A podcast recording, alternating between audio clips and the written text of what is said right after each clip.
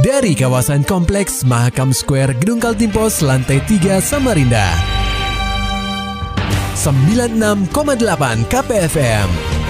Kita akan ikuti program KP Flash News.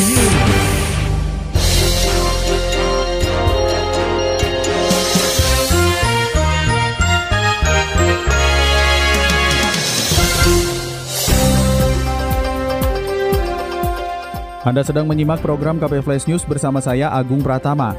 Peringkat RKP Puncak Peringatan HUT Kaltim ke-67, PJ Gubernur harap jadi momentum pengingat sejarah. Laporan selengkapnya akan disampaikan reporter KPFM Samarinda, Muhammad Nur Fajar. Pendengar KP, Pemprov Kaltim melaksanakan upacara peringatan HUT Kaltim ke-67 di Stadion Gelora Kadri Uning Samarinda pada Selasa 9 Januari 2024. Upacara yang dipimpin oleh PJ Gubernur Kaltim, Akmal Malik, serta dihadiri 10 kepala daerah di kabupaten dan kota.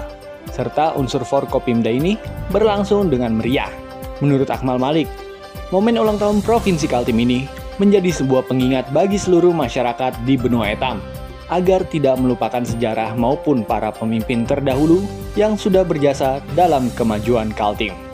Akmal menjelaskan, perjalanan pembangunan di Kaltim telah banyak kemajuan, dan perkembangan yang sangat membanggakan, baik di sektor pembangunan, sektor sumber daya manusia, infrastruktur penyediaan fasilitas dasar masyarakat, serta sektor lainnya yang harus disyukuri bersama. Ulang tahun Provinsi Kalimantan Timur hari ini adalah sebuah pengingat bagi kita. Jangan melupakan sejarah, melupakan jasa para, para pemimpin kita. Momentum ulang tahun ini sekaligus menjadi wasilah dan ajang kontemplasi, muhasabah bagi kita semua sudah sejauh mana, sebanyak apa karya Dharma Bakti yang sudah kita bangsa berikan untuk bangsa dan negara ini, khususnya di Provinsi Kalimantan Timur. Perjalanan pembangunan Provinsi Kalimantan Timur selama ini telah banyak kemajuan dan progres yang sangat membanggakan, baik di sektor pembangunan, sumber daya manusia, infrastruktur, penyediaan fasilitas dasar masyarakat, dan berbagai sektor lainnya yang harus kita syukuri bersama. Prosesi upacara dirangkai dengan penyerahan 62 panji-panji keberhasilan pembangunan bagi kabupaten dan kota di Kaltim. Tahun ini, penerima panji keberhasilan pembangunan terbanyak diraih kota Balikpapan, yakni 17 panji, Kutai Kartanegara 13 panji, Berau 7 panji, Samarinda 7 panji, Pasir 6 panji, Bontang 5 panji, Kutai Timur 3 panji, Penajam Pasir Utara 1 panji, Kutai Barat satu panji, dan Mahakam Ulu satu panji. Kegiatan pun dirangkai dengan penampilan marching band Pupuk Kaltim dan tari masal Jepang bergenjo yang diikuti 6.007 peserta. KPFM Samarinda, Muhammad Terfajar melaporkan. Berita selanjutnya pendengar KP pelan tapi pasti Pemprov Kaltim mampu meningkatkan serapan anggaran untuk APBD 2023. Padahal sebelumnya serapan APBD Kaltim banyak mendapat kritikan dari berbagai pihak karena masih terlampau rendah. PJ Gubernur Kaltim Akmal Malik menyebut berdasarkan data yang dihimpun sampai 28 Desember 2023, serapan anggaran Pemprov Kaltim sudah mencapai 92 persen. Angka tersebut diklaim tertinggi jika dibandingkan beberapa tahun ke belakang. Prestasi ini tentunya merupakan capaian kinerja dari seluruh organisasi perangkat daerah atau OPD di lingkungan Pemprov Kaltim. Hasil ini dapat tercapai lantaran seluruh OPD telah memiliki langkah-langkah yang jelas untuk mencapai target serapan anggaran yang dicanangkan.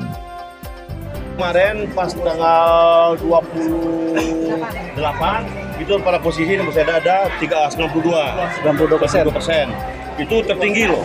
Nah saya terima kasih sama Bu Sedar teman-teman semua OPD yang memiliki uh, langkah-langkah yang jelas untuk uh, capaian-capaian itu.